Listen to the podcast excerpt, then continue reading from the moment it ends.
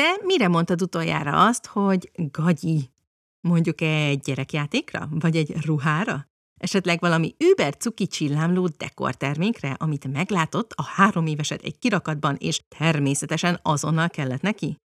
Az a helyzet, hogy kilenc évnyi kőkemény szülőség alatt, ami engem illet, felfedeztem magamban két kis gikszert a gagyival kapcsolatban. Először is sokkal könnyebben mondom azt bármilyen gyereknek készült dologra vagy termékre, hogy gagyi, mintha felnőtt holmiról lenne szó. Nem véletlenül mondtam pont az előbbi három példát. A második pedig, hogy ha ne talántán könyvekre mondom ki a gagyi ítéletét, mindig, kivétel nélkül, bármiről is legyen szó, égni kezd a gyomrom a bűntudattól utána. Amikor megkapargattam magamban ezt az utóbbi kis gyomor égéses csökösödésemet, hogy mégis miért olyan rossz érzés egy könyvet, vagy verset, vagy mesét leggagyizni, arra jutottam, hogy amióta a Bukancs meseblogom révén kicsit beleláttam, vagy belelátok a kiadói meg a szerzői oldalába is a minket körülölelő aranysarkantyús mesevilágnak, sokkal jobban megmaradt, mennyi idő és erő tud belemenni egy-egy olyan kiadványba, amiről elsőre nem is ez jutna eszünkbe empatizálok ezekkel a kiadványokkal, az a helyzet, akkor meg aztán pláne, amikor mondjuk az egyik gyerkőcöm konkrétan beleszeret az egyikbe. Volt már nálunk is például Frozen, vagyis jégvarás korszak, és máig emlékszem, amikor behattam a derekam néhány éve, és egy külön Frozen mesét szereztem be cuculányomnak őszi szünetre, amiben, ráadásul, még csak nem is a filmek meséi voltak, hanem valami teljesen más. Ő viszont nagyon megszerette azt a könyvecskét, sokat vette kézbe, bőven többet, mint bármilyen úgynevezett minőségi mesét a polcunkról, és mivel épp akkor kezdte az iskolát, valószínűleg áldásos hatással volt ez a svéd olvasókészségére is. Tehát végül is mondhatnánk úgy is, hogy mindenki nyert, ő egy számára kedves könyvet, meg olvasói élményt, én pedig az ő olvasói útjának a fejlődését. Szóval akkor nem csak az egy önmagában érdekes kérdés, hogy mitől lesz gagyi egy mesekönyv, hanem hogy számít-e egyáltalán, ha gagyit olvas a gyerekünk. Sziasztok, Gőbel Nonó vagyok, és ez itt a Varázsvilágok podcast, ahol vidám véleményeket és tippeket hallhattok mesékről, játékokról és kreativitásról. Három gyerkőcömmel és rengeteg könyvvel érünk egy svéd faházban a semmi közepén. És az az igazság, hogy eléggé vasmarkú minőségkontrollt tartok a gyerekkönyveink felett öt évnyi mesebloggerkedés után ez talán érthető, de ha te is így vagy vele, akkor ez az epizód mindenképp neked szól, mert három dolgot mindenképp meg fogsz tudni belőle. Én mitől mondom ki azt egy mesekönyvre, hogy gagyi, miért és mennyire számít, ha gagyi gyerekkönyveket olvasunk itthon, és mi az a 3 plusz 1 kapaszkodó, aminek segítségével, ha akarod, könnyebben emelheted a gyerekszobátokban a meseválasztékotok nívóját. Köd előttem, köd utánam, csapjunk is bele! Nagyon is erősen maradt meg bennem szülői életem első gagyi gyerekkönyve. Egy állatos babalapozó volt, amit ajándékba kaptunk valakitől, és úgy nézett ki, mintha a készítők néhány óra alatt csak úgy letöltöttek volna néhány állatos fényképet a netről, aztán Microsoft Paint-ben színeket raktak volna a fotók köré, két-három szavas tőmondatokat írtak volna alá, végül pedig fényes és könnyen törő kartonra nyomtatták volna az egészet. Bevallom, hogy nem szerettem ezt a lapozót, nem is raktam el úgy, mint a legtöbb babakönyvünket, ugyanakkor, ha őszinte vagyok, nem is csináltam belőle ügyet. Persze ehhez tudni kell, hogy az első években lányka babám inkább csak kóstolgatni szerette a könyveket, mármint szó szerint kóstolgatni, értitek, nézegetni kevésbé. Rákcsáni valónak pedig nem sajnáltam, mármint alapozót. Ám ahogy egyre cseperedtek a gyerekeink, és velük tandemben a házi mesetárunk, Egyre gyakrabban éreztem, amikor egy-egy nagyobb kupleráj után a kezembe került ez a lapozó, hogy mm, valahogy tökéletesen megtestesíti azt, szerintem, amit gagyinak szokás nevezni, már ha a könyvekről van szó. Anyagában, szövegében és grafikájában, vagyis a kinézetében is, alatta van egy bizonyos, általánosan elfogadott minimumszintnek. Kicsit egyszerűbben mondva, láthatóan gyengébb a manapság kapható gyerekkönyvek többségénél. Ha volt időtök meghallgatni az ez előtti epizódot, ahol a megosztó mesékről beszélgettünk, kicsit mint egy első része ennek a mai epizódnak, akkor talán emlékeztek, hogy meséltem, ahogy Instagramon meg a Facebook csoportomban is faggattam kicsit a követőimet, hogy szerintük mik a legmegosztóbb mesekönyvek. Na most ugyanezzel a lendülettel kérdeztem meg őket arról is, hogy mit gondolnak gagyinak meseszemszögből, és a válaszok alapján igaziból szerintem ugyanarra jutottunk. Szóval nem csak én, hanem többen is vagyunk, akik ennek a három pórusnak az összjátékából véljük felfedezni, vagyis egy könyvnek az anyagának, meg a szövegének, meg a grafikájának a minőségéből véljük levonni, ha egy mesekönyv, vagy lapozó, vagy egyéb gyerekeknek szánt kiadvány nem egészen üti meg a mércét. Ami ugye érdekesebben az az, hogy míg a megosztó meséknél sokan gondoljuk azt, hogy ez a könyv nem oké, sokan pedig azt, hogy ez a könyv teljesen oké, sőt, addig, ha valamire azt mondjuk ki, hogy gagyi, azzal azt feltételezzük, hogy mindenki hozzánk hasonlóan gondolja azt, hogy gagyi. Vagyis egy általános, mindenki által elfogadott minőségi minimum szinthez mérjük az adott kiadványt. Na most, ahogy ezen gondolkodtam, és kutakodtam még egy kicsit az interneten, találtam egy nagyon érdekes cikket a gagyi filmsorozatok szeretetéről a vmn.hu-n. Azt a kérdést firtatta benne a Popfilter podcastben is ismerős Csepei Adrián, hogy miért szeretjük annyira azokat a szappanoperákat, meg sorozatokat, amikről észre tudjuk, hogy rettenetesek, mégsem bírjuk abba hagyni őket és itt mintha olyan Einsteinesen kigyulladt volna a lámpa körte a fejem felett, és egy tök evidens, mégis nekem nagyon újdonsággal bíró szempontra jöttem rá a gagyi műfajával kapcsolatban. Hogy teljesen másképp éljük meg, és viszonyulunk valami gagyihoz felnőttként, mint gyerekként. Azt a disztingválást, hogy egy hatoldalas Hello Kitty színező gagyib egy agócsíriszes pacakönyvtől csak mi felnőttek tudjuk meghozni, mert a gyerkőceinknél, különösen a kicsiknél, még teljesen összefonódik az érzelem és az érték, más szóval a minőség. Lást, ez undorító, fúj! A vasárnapi ebédnél, amikor brokkoli leves szolgálunk fel, a de én nem szeretem a brokkolit helyett. És ez valahol magában hordozza a válaszát is a van-e egyáltalán olyan, hogy gagyi kérdésnek. Mert még felnőtt szemmel szerintem kimondhatjuk, hogy igen, igenis léteznek gyengébb minőségű termékek, sőt olyan gyenge minőségűek is, amikkel kapcsolatban mind egyetértünk, hogy gagyik, könyvből ugyanúgy, mint másból, bármennyire fáj ezt elismernem. Addig a gyerkőcöknél, ahol még ennyire összeér az érzelem és a minőségkontroll, nincs gagyi, csak jó vagy rossz. Szeretem mese, vagy nem szeretem mese. És akkor itt a százezer galleonos kérdés, ha ez mind így van, akkor számít-e egyáltalán, ha valami gagyibb mesekönyvet adunk a gyerekeinknek? Vagy inkább akkor csak az a tény a fontos, hogy olvasnak. Mindegy, hogy mit. Iszonyú érdekes téma ez, ami engem igaziból évtizedek óta foglalkoztat, nem csak a gyerkőceim olvasóvá válása miatt, vagy még korábban a gimnáziumi kötelező olvasmányokkal kapcsolatos ellenérzéseim okán, mellesleg ez szintén hosszú diskurzusra való téma, hanem mert, ahogy angolul mondanánk, I have a history, vagyis sok közös élményem van az úgynevezett nem szép irodalommal. Figyelem, családi anekdota következik. Gyerekként én konkrétan úgy nőttem fel, hogy a populáris kultúra, mármint napjaink popkultúrája, hallgatólagosan, de mégis másodrangúnak volt kikiáltva az otthonunkban. Édesanyám irodalomtanár, apám pedig nagy komoly zenerajongó, Amint megtanultam például süsvel napot fuvolázni, rögtön megvett nekem egy Bach fuvola szonátás kottagyűjteményt, mert annyira büszke volt, és mint minden gyerek, nyilván én is ezeknek az útjelzőknek a mentén tettem meg első lépéseimet a zene meg az olvasás világában. 11 évesen például az egyik kedvenc könyvem a Jane Eyre volt, amit egyébként most olvastam újra, teljesen más felnőttként olvasni, mint gyerekként, de Dickens-t is olvastam, meg még sok más angol klasszikust, Persze a felét nem értettem egyiknek sem, kicsit, mint amikor jókait nyomunk a tíz évesek kezébe, de azért sikerült jól belefeledkeznem az összesbe. Jó, Dickens néha kicsit kifogott rajtam, de na, a zenével meg ugyanez volt, Mozarton és Bachon kívül Queen-t, meg Beatles-t hallgattunk, néha egy kis Led Zeppelin-t vagy Jézus Krisztus szupersztárt, de aztán 10-11 évesen berobbant az életembe először a popzene, köszönjük, Spice Girls, aztán a szomszédunk hathatós közbenjárásával a kisé lájtosabb olvasmányok is megjelentek az életemben. A Bravo magazintól valami lovas, kutyás, német tiniregényekig, és hogyan legyünk lányok útmutatókig, szóval, na, egy teljesen új világ nyílt meg előttem.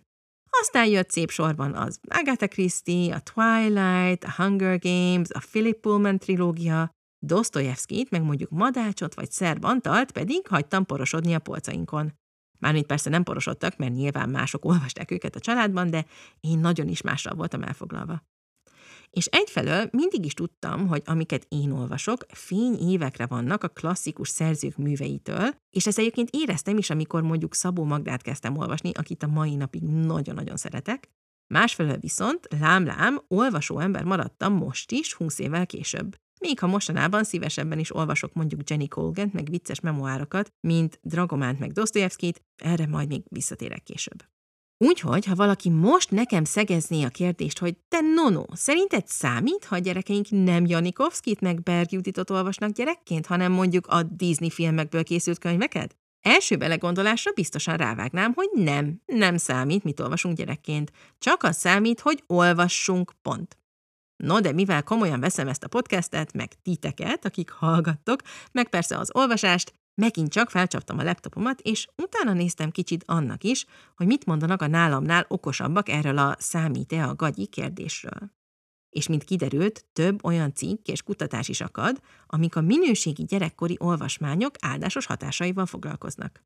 Érdekes módon legtöbben mondjuk pedagógiai szemszögből közelítik meg a témát, vagyis hogy azt vizsgálják, hogy hogyan könnyíti a tanulást meg a tanítást a minőségi könyvek és a szövegek olvasása.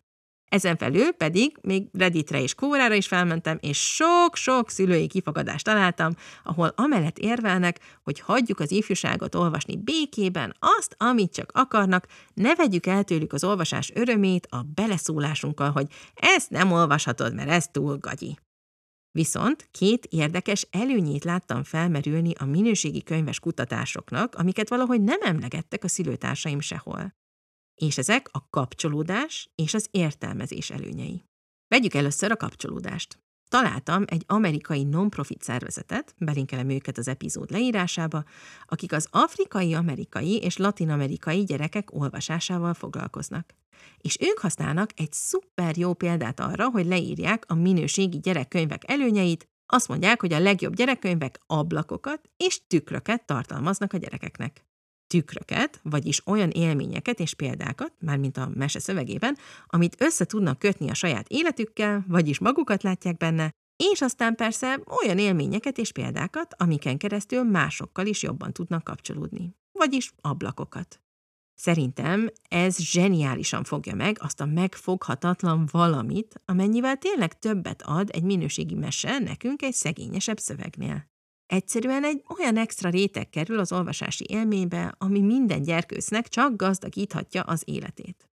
Szóval ez volt az egyik előnye a minőségi meséknek, a kapcsolódás. A másik érdekes előny pedig, amit láttam, miközben kutakodtam, az az értelmezés, mármint a szöveg értelmezés készségének mélyebb fejlődése volt. Mert ugye arról sokat beszélünk mindig, már amikor babakorban kezdünk felolvasni a babáinknak, hogy bármit is olvasunk, műzlis dobozt, gyerekújságot, játékleírást, ha eleget tesszük, ez mind hatalmasat dobbant a gyerekeink szövegértési készségén. Gyorsabban ismerik fel a szavakat, a mondatrészeket, gyorsabban fogják fel az információt. Na most ebből egyrészt az következik, hogy a gazdagabban megfogalmazott szövegektől, és figyelem, itt most nem az előbbi epizód ellen beszélek, ahol pont, hogy kikeltem a tinik tájidegen szóhasználata ellen a Harry Potterben, de hogy a gazdagabb nyelvezeti szövegektől, ahol mondjuk, ha egy, egy-két éveseknek való állatos könyvet nézünk, nem csak mindig a, a róka ezt mondta, a zsiráf ezt mondta, a malac ezt mondta, áll a lapokon, hanem a róka így szólt, a zsiráf ezt válaszolta, stb. Szóval az ilyen gazdagabb nyelvezeti szöveg önmagában árnyalja, és kicsit talán jobban is fejleszti a szövegértést. De ami még izgibb ennél, mármint szövegértés szempontjából, az az, amikor nem csak a szavak értelmezéséről beszélünk, hanem a mese soraiban lévő extra információt is el tudjuk sajátítani. Hihetetlen, hogy megint egy robotos példát hozok erre, mert hát múltkor ugye pont a hét kis robot és a robontó könyvet emlegettem, de Molnár Jacqueline illusztrátornak szintén van egy Robotok nevű képeskönyve, ami egyszerűen örök nálam. Molnár Jacqueline egyébként egy Barcelonában élő magyar illusztrátor, aki zseniális dolgokat alkot, komolyan, érdemes utána nézni. Szóval ebben a Robotok képeskönyvben van egy olyan oldal, ahol az áll, munkánkat jókedvűen végezzük, bár az aksink néha lemerül. És itt ugye mindig felnevetünk, mondjuk Samuval vagy Benuval, akivel épp olvasom, hogy milyen vicces, mert a robotok aksia is le tud merülni, és a miénk is, mint emberek, hát hiszen ezt szoktuk mondani. És ez ugye már túl van azon, hogy konkrétan mit mond ez a szöveg, ezek már nyelvi képek, vagy kontextusnak is mondhatnánk, szóval olyan egy kicsit, mintha egy fotóra raknánk egy szép kis filtert, ami erősíti a színeket és fokozza az egész élményt. Mindezek után szerintem akkor bátran kijelenthetjük, hogy mégis számít, hol helyezkednek el a mesekönyveink a gagyi, nem gagyi széles spektrumán. Ami egyben azt is jelenti, hogy itt az ideje felvennünk a kurátori sapkánkat, csak úgy, mint amikor ebédet főzünk, már aki, és tudjuk, hogy a tésztát tésztával kívánó gyerekeinknek érdemes oda készíteni egy kis ubit, meg répát, meg kukoricát, vagy paradicsomot is az asztalra. De figyelem, ez nem azt jelenti, hogy tésztát mostantól már pedig soha nem rakunk az asztalra. Jó svédesen mondva, lagon módon érdemes ezt is csinálnunk, mint annyi mást. Egyébként itt Svédországban is sokat olvasnak az emberek, meséltem talán ezt a svéd életünkről szóló epizódban. No de szóval, visszatérve a szülői kurátorsághoz, ha csak nem egy-két éves gyerkőcünk van otthon, szerintem érdemes azonnal sútba dobni a gyerkőceink könyves polcának totális uralmát, mármint az erre való vágyakozást. Egyrészt, mert lássuk be, hogy úgy sem menne, legalábbis nekünk eddig még sosem ment, de ami még nagyobb baj, a legnagyobb jóindulattal akár még a könyvfalóink olvasás iránti lelkesedését is csappanthatjuk, ha kizárólag Lázár Ervint tartunk mondjuk otthon. Hiába vonzó nekem a szintisztán minőségi gyerekszoba ötlete, nem csak könyvek, hanem játékok szempontjából is, Amiatt ugye, hogy a gyerkőceink mennyire kötődnek érzelmileg bizonyos könyvekhez, néha akár gagyikhoz is, pont a visszájára sülhet el egy ilyen totálisan minőség alapú könyvszortírozás. Úgyhogy ennek szellemében összeszedtem három plusz egy ötletet a gagyi-nem gagyi mesekönyveink lagom kurátorkodásához, amivel pont annyit emelhetünk a gyerekkönyv válogatásunk nívóján, amennyit kell. Ám de előtte, szavam ne feledjem, itt egy gyors kikacsintás. Ezt a Varázsvilágok epizódot a Bookline Kids támogatja. Évek óta fonódnak össze az útjaink a Bookline Kids csapatával, akik a Bookline berkein belül hívják fel a figyelmet a minőségi gyerekkönyvekre. És nem is akárhogy, felnőtt és gyerekzsűri válogatja össze náluk a gyerekkönyveket, amiket aztán ajánlanak nekünk szülőknek. Felnőttek közül például Kádár Anna Mária mesepszichológus, akivel én is fogok beszélgetni itt a varázsvilágokban nem sokára, Farkasházi Réka színésznő, Szél Dávid az Apa Parabloktól, és még sokan mások segítik a munkájukat. Szóval pont ezt a szülői mesés kurátorságot, amiről az előbb beszéltem, támogatják a honlapjukkal meg a hírlevelükkel. És most ráadásul külön válogatták nekünk, mármint hogy a varázsvilágok hallgatóinak, az összes Bookline Kids könyvet egyetlen egy külön oldalra, ahová, ha felpattanunk és netántán beleszeretünk valami igazán minőségi mesekönyvbe, akkor háromszoros törzsvásárlói pontot kaphatunk érte, amiket aztán beválthatunk szállítási, megvásárlási kuponokra, meg törzsvásárlói ajándékokra, szóval lehet csemegézni. Tehát október 18 és 31-e között nézzetek fel erre a külön válogatott varázsvilágok oldalra, aminek a linkjét itt hagyom az epizód leírásában. Én az előbb jót játszottam azzal, hogy kiszúrtam rajta a kedvenc könyveinket, a telhetetlen hernyócskát, a kis Nikolát, a kék madarat, Szóval keresitek ki az oldal linkjét az epizód leírásában, és menjetek topzódni a pontokban. Most pedig vissza a mesediskurzushoz. Eddig tehát arról beszéltünk, hogy mi alapján is mondjuk ki egy mesekönyvről, hogy gagyi, legalábbis ami engem illet, ez a szöveg-kép anyag triásza eléggé bomba biztos útjelzője lett az évek alatt a dolgoknak, meg hogy mi a különbség a megosztó és a gagyi mesék közt. Számít-e egyáltalán a gagyisága egy mesének, és arra jutottunk, hogy igen, a nem annyira gagyi, vagy még inkább a minőségi gyerekkönyveknek konkrét, kézzel fogható hatásai vannak a könyvfalóinkra. Ablakok meg tükrök, ugyebár. És ahogy mondtam, itt jön a képbe a mi, jobb szó hiány, kurátori szerepünk. Mert attól még, hogy a kicsi lányom nem érzi a különbséget, mondjuk egy Z-kategóriás, rózsaszín angolról kapkodva fordított hercegnős mesekönyv és egy kis Judit Ágnes zsája hercegnős meseregény között, én szülőként már meg tudom ítélni a kettő közti különbséget, és nem csak érzelmi alapon. Egyébként kíváncsi lettem ám, hogy mennyi idős korukig van a gyerekeinkben ennyire összeolvadva az értékítélet és az érzelmi kötődés. Úgyhogy ennek okán tegnap megkérdeztem kilenc éves cucu nagylányomat, hogy szerinte vannak-e gagyi mesekönyveink. egész gyorsan rávágta, hogy a Donát kacsás képregények szerinte kicsit azok, igen, azok a Donát kacsás képregények, amikről már többször panaszkodtam itt, és már épp jegyeztem is fel magamnak a kis belső noteszembe, hogy aha, akkor kilenc évesen már kezd ketté válni ez az érzelmi kötődés és a belső minőségkontroll, mert hát én tudom, hogy szereti a Donát kacsás képregényeket, amikor, Cucu hozzátette, de nem is szeretem őket annyira. Szóval ezek szerint még mindig megvan ez a kapcsolat az ő szívében, lelkében, egy könyvhöz fűződő érzelmei és az arról alkotott véleménye között.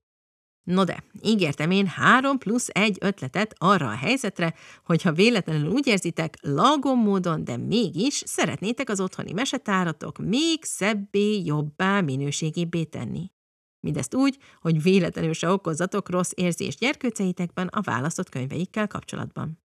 Tegnap kicsit átbeszélgettünk Bazsi férjemmel ezt a gagyi vagy nem gagyi kérdést mosogatás közben, és két edény között elejtette, mármint nem az edényeket, csak elejtette a gondolatot, hogy ő igenis szokta mondani egy-egy esti mese előtt, ha szerintem mondjuk az egyik gyerekünk egy kisé gagyibb könyvet választott magának. Én pedig rögtön megijedtem, hogy ez nem mondja komolyan, de hát ha tényleg ennyire érzelmekkel teli ilyenkor, még a könyvekhez fűződő viszonyuk a gyerekeknek, akkor ezt lehet, hogy érzelmi elutasításnak is megélik, hogy, hogy amit ők akarnak, vagy szeretnek, az rossz. Kicsit megvitattuk ezt, oda is, vissza is, és aztán végül arra jutottunk, hogy nyilván az a legfontosabb, hogy a gyerekeink sose érezzék másodrangúnak a saját ötleteiket, Ugyanakkor viszont persze az sem megoldás, ha minden mese ötletükre azonnal rábólintunk. Nem csak azok miatt, amikről eddig beszélgettünk, hanem mert ha nekünk mondjuk nagyon ellenszenves egy esti mesére választott gyerekkönyv, az bizony meg fogja határozni az egész összekucorodós esti mese élményét is. Úgyhogy ennek fényében ezt a három kis kurátori kapaszkodót tudom javasolni mindannyiunknak, és most együtt fogom mindhármat emlegetni, mert szorosan összefüggnek, az empátiát, az egyensúlyt és az egyenes beszédet. Na, hogyan gondolom ezt? Ha mondjuk egy könyvesboltban szalad oda hozzánk az ovisunk, egy ránézésre is széteső, túlhalsány grafikájú, nyakatekert mondatos mesekönyvvel, akkor először is empatizáljunk. Gondolok itt az azt a mindenit, mi tetszett meg ebben? Mesélj! Féle kérdésekre, aztán, ha azonnal meg akarja venni, gondoljuk át a jelenlegi mesetárunk arányait, mennyire vannak egyensúlyban a kevésbé minőségi és a tagadhatatlanul szuperkönyvek a polcon, vagyis ne utasítsuk el csípőből, és ha a balansz megengedi, szerezzük be nyugodtan a gyengébb könyvet. Ha pedig arra jutottunk, hogy ez most nem fér bele, vagy mert elharapóztak mostanában nálunk a kisé gagyibb mesék, vagy mert, és ez fontos, valami miatt ez már túlságosan messze van attól a személyes komfortzónánktól, amiben kényelmesen összebújva tudunk meséket olvasni együtt otthon, Nálam például az indokolatlanul guztustalankodós szörnyes mesék ide tartoznak, sorry, nem sorry, tehát nem csak kicsit van túl ezen a komfortzónán, hanem nagyon, akkor tiszteletteljesen, kedvesen, de vállaljuk fel a véleményünket, és mondjuk meg egyenesen. Ezt most szeretném kihagyni. Örülök, hogy így tetszik, de sajnos engem zavar ez és az, stb. Mindez tényleg kedvesen, nem derogálva, nem is szabadkozva, mondjuk, és igen, bevallom, ez nekem sem megy mindig, nem találom meg mindig ezt a sweet spotot, de amikor igen, akkor érdekes módon hiszti helyett gyorsan megértik a gyerkőcök, hogy ezt a könyvet itt és most, vagyis a könyvesboltban, vagy a könyvtárban, vagy vendégségben kell kielvezni, és nem fog hazajönni velünk. Ennél persze kicsit másabb az a helyzet, amikor már beszereztük a kérdéses könyvet, vagy ajándékba kaptuk valakitől. Zárójelben megjegyzem, hogy én nem nagyon szoktam megszabni senkinek, hogy milyen könyvet vagy játékot adjanak nekünk ajándékba, bármennyire szigorúan figyelek egyébként arra, hogy magamtól mit engedek az otthonunkba, majd még mesélek erről kicsit karácsonyhoz közelítve, de előjáróban szerintem felesleges lesz a családtagoknak, ha túl sok megkötés van. A gyerkőcöknek meg csak emel az ajándékélményén, ha olyat kapnak, amit egyébként nem. És a gagyi általában úgysem játszanak vele túl sokat. Ennyi, zárójelbe zárva. Na de, szóval, hogyha valami úton, módon mégis becsapódott hozzánk mondjuk Puki, a neonsárga slime baba 26. kalandja, és a gyerekünk szörnyen ragaszkodik hozzá, hogy este megint ezt olvassuk, akkor igaziból ugyanúgy használhatjuk ezt a három kapaszkodót, mint az imént. Felmérhetjük, hogy az elmúlt napokban mondjuk mennyit egyensúlyoztuk Pukit, botbenővel, varacskával, kicsi mimivel vagy petszonikkal, Aztán érdeklődhetünk, hogy Pukinak a színe, vagy a beszólásai, vagy mi tetszik-e jobban a gyerekünknek, kezd ez a hasonlat kicsit szétesni, de tartsatok ki. Mi fogja meg a Puki könyvben őket ennyire, és végül felvállalhatjuk a véleményünket ezzel kapcsolatban. Akár az olvasás mellett döntünk, akár nem. Mondjuk, úgy érzem, kicsit sokat olvastuk ezt mostanság, könnyen bealudnék, mit szólnál valami máshoz. Tehát még egyszer a három kapaszkodó, amit kilenc évnyi mese rajongós szülőség alatt véstem bele magamnak az agyamba, az empátia, az egyensúly és az egyenes beszéd. És aztán van persze még egy. Mert ugye az egy dolog, hogy mindegyikünkben van egy minőségi mérce, vagy egy gagyi mérő, ami alapján könnyen el tudjuk dönteni, hogy egy addig ismeretlen mese hová esik a skálán, Ám ha mondjuk arról van szó, hogy mi tényleg könyvet keresünk a lurkunknak, és kurátori sapka ide vagy oda, egyszerűen nem tudjuk eldönteni a sok száz frissen megjelent hazai gyerekkönyv közül ránézésre, hogy melyik milyen, mert teljes bőségzavarban vagyunk, ne talán mondjuk külföldön élünk, mert tudom, hogy sokan vagyunk ilyenek is, akkor íme egy plusz kapaszkodó vagy segédötlet, mindenki meg fog lepődni, használjunk bátran külső segítséget és most gondolok itt bármire, ami legközelebb áll hozzánk, akár a kedvenc gyerekkönyves boltunkban dolgozó személyekre, akik mindig szuperségeket ajánlanak, ha arra járunk, de akár az Instagram és Facebook berkeiben megtalálható úgynevezett mesemami profilokra, Ajánlom a Mesemami hashtag felkutatását legalábbis Instagramon. Néhány év alatt egész sokan lettünk, és ugyan én ritkában posztolok már igaziból könyvekről, de nálam sokkal kitartóbb anyák még mindig lelkesen osztják meg a híreket a kedvenc meséikről, böngészőikről, ismeretterjesztőikről, Hozzánk például az előző epizódban annyit emlegetett Nor vakációja könyv a Bartók Pagonyban dolgozó és Instagramon is posztoló Fejős Panni könyves mami ajánlása révén jutott el. És persze, ha kiebb merészkedünk az internet tengerén, ott vannak a kiadók blogjai, vagy ugye a Bookline Kids, amit esküszöm nem akarok agyon promózni, de hát pont erre épül, hogy megszűri az aktuális gyerekkönyvkínálatot, és különböző szempontok alapján gyűjti ki nekünk a legjobb könyveket. Szóval, ha már külső segítség, nem lehet őket kihagyni a sorból.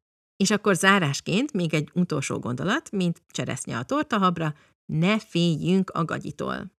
Mondom ezt magamnak ugyanannyira, mint másnak, mert hát persze, ahogyan a kiegyensúlyozott étrendet is igyekszünk biztosítani a gyerkőceinknek, zöldséggel, fehérjével, szénhidráttal, legalábbis ideális esetben, úgy nyilván törekedjünk erre mesék terén is, Ám a csak zöldség és fehérje fajta hozzáállás ugye hosszú távon se nem fenntartható, se nem egészséges, már ha jól tudom. És egyébként is, ha felnőttként néha arra vágyunk, hogy kapcsoljuk ki az agyunkat egy-egy könnyed olvasmányjal, nálam, ahogy mondtam korábban, tipikusan Jenny Colgan vagy Marian Keyes könyvei azok, amiket akkor veszek elő, ha már zsibbad az agyam mindentől. És ezzel nem azt akarom mondani, hogy ezek a könyvek gagyik, csak hogy mondjuk közelebb helyezkednek el a számegyenes azon végéhez, mint mondjuk Murakami Haruki vagy Márkez. Na de szóval, ha nekem ez jól esik felnőttként, akkor miért gondolnám azt, hogy a gyerekemnek nem esik jól néha egy-egy könnyedebb, vagy mondjuk gyengébb minőségű könyvet olvasni? Meg hát, ha attól nem zárkózunk el, hogy időről időre mondjuk egy nyalókát kapjanak a gyerekeink, akkor attól sem fog kútba dőlni a fejlődésük, ha néha csak egy kicsit valami gagyibbat is olvasnak. Mondjuk egy jó csirke saláta után. Na de értitek, szóval nem kell félni a gagyitól, Lagon módon az is teljesen jól működik, és ez a lényeg. Véget ért a móka mára. Nagyon-nagyon köszönöm, ha végighallgattátok ezt a mai epizódot, már csak azért is, mert tudom, hogy néha kicsit elméletére sikeredett. Jövő héten személyesebb vizekre elvezünk majd megint, ugyanis arról fogok mesélni nektek, hogy hogyan és miért kezdtem el én is írni, hozok anekdotákat, régi példákat, meg egyéb nyalánkságokat, amitől hát, ha nektek is kedvetek jön majd keyboardot ragadni.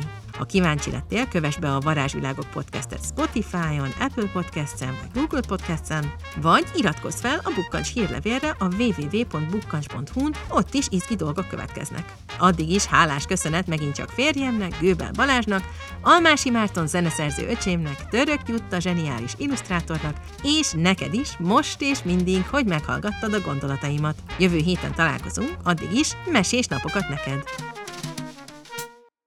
A Varázsvilágok podcast média támogatója a Minimag Lifestyle magazin. Senkit sem hagynak unatkozni.